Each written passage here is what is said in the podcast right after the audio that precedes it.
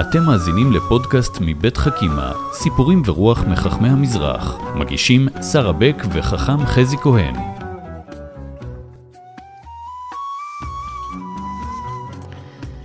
אנחנו היום עם uh, סיפור של uh, ירידה לצורך עלייה. סיפור uh, לא פשוט. כן, סיפור על השואה, סיפור לא פשוט. Uh, באמת uh, סיפור על מניטו, מניטו, הרב יהודה ליאון אשכנזי. אחרי השואה הוא היה אוסף uh, נערים ונערות שהתחבאו במנזרים והיו uh, ניצולי שואה. צריך להגיד שמניטו uh, יליד... אלג'יר, אורן שבאלג'יר, היה רב באלג'יר ובמרוקו, והגיע לצרפת, לשטרסבורג. נכון, הוא לחם בנאצים בעצמו, ואחרי השואה הוא הרגיש חובה מוסרית וחינוכית לאסוף נערים ונערות. הוא היה דמות מאוד... אה, ובצרפת הרבה מאוד ניצולי שואה. נכון, נכון. והוא רואה שאחד התלמידים, פניו מאוד עצובות, פסח מגיע, בעולם פסחא, והבחור מאוד מבולבל ומאוד נסער. והוא ניגש אליו ואומר לו, למה, מה קרה לך? למה אתה כל כך עצוב? מה מקור הבלבול? והבחור אומר לו, תשמע, אני הסתתרתי אה, בשואה במנזר. ובמנזר היה פסחא. Mm-hmm. ועכשיו אני יוצא, יצאתי מהמנזר.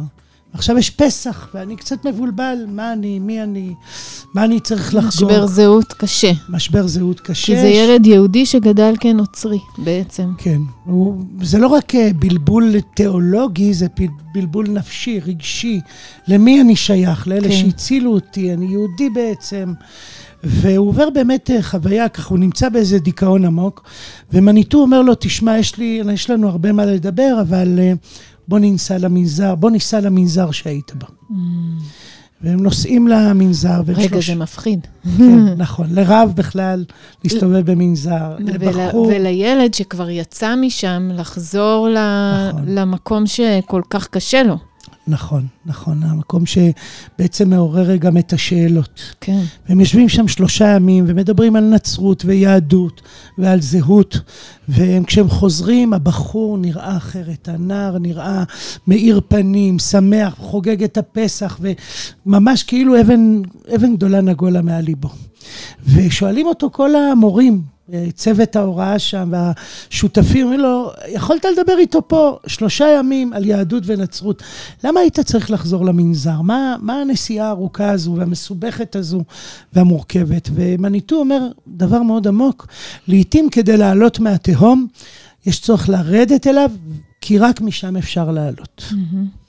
הייתי צריך לחזור איתו למקום שבו זה, שבו הקונפליקט התעורר, למקום... לשבר, למקום של השבר. למקום של השבר, כדי שיהיה אפשר לצאת ממנו. כן. זה במובן מסוים סיפור על פוסט-טראומה. כן. אה, על היכולת רגע להבין שלפעמים צריך לחזור אל הטראומה כדי לברוא מחדש נתיבים של בריאות ושל תיקון. כן, אתה יודע, יש כל מיני דרכים להתמודד עם קשיים בחיים. לפעמים אנחנו מעדיפים להדחיק. נכון. זה יהיה למטה, איפשהו אה, במעמקי הנפש והתודעה, ואנחנו נמשיך עם החיים. אבל לפעמים, אה, כשה, כשהכאב, שהשבר הוא, ושהשאלות הן גדולות מדי, אז אין ברירה, צריך לגעת בפצע, במקום הכואב. נכון, אני מסכים איתך, זה באמת חוכמת הזמן והאדם שעומד מולך. לפעמים הכי נכון כך, לפעמים הכי נכון כך. המחנך, המטפל, המטפלת, צריכים להרגיש מי עומד מולם ולמה הוא זקוק, ומניטו חש שזה הרגע לעשות את הפעולה הזו. ואני תמיד מרגיש שזה הסיפור של יום השואה.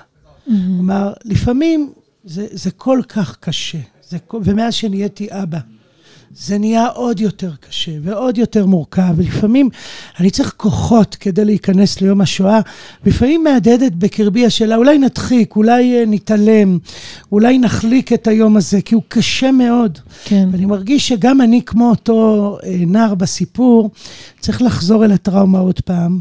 כדי לצאת ממנה מחוזקים, כדי לצאת ממנה עם יכולת להתמודד עם איזה בור שנמצא לנו בסיפור שלנו.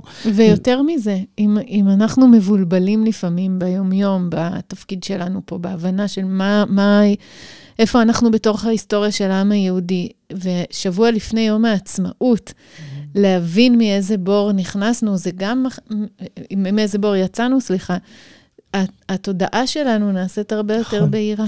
את יודעת, אנחנו במשפחה שלנו תולים את אה, דגלי יום העצמאות ביום השואה. Mm.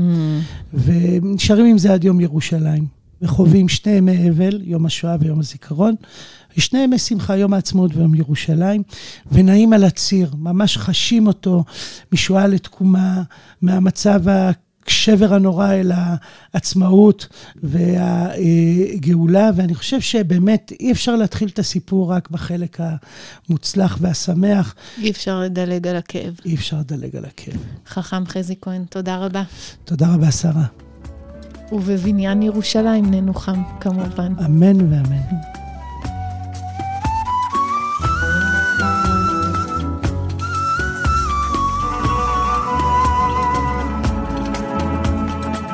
האזנתם לחכימה, סיפורים ורוח מחכמי המזרח.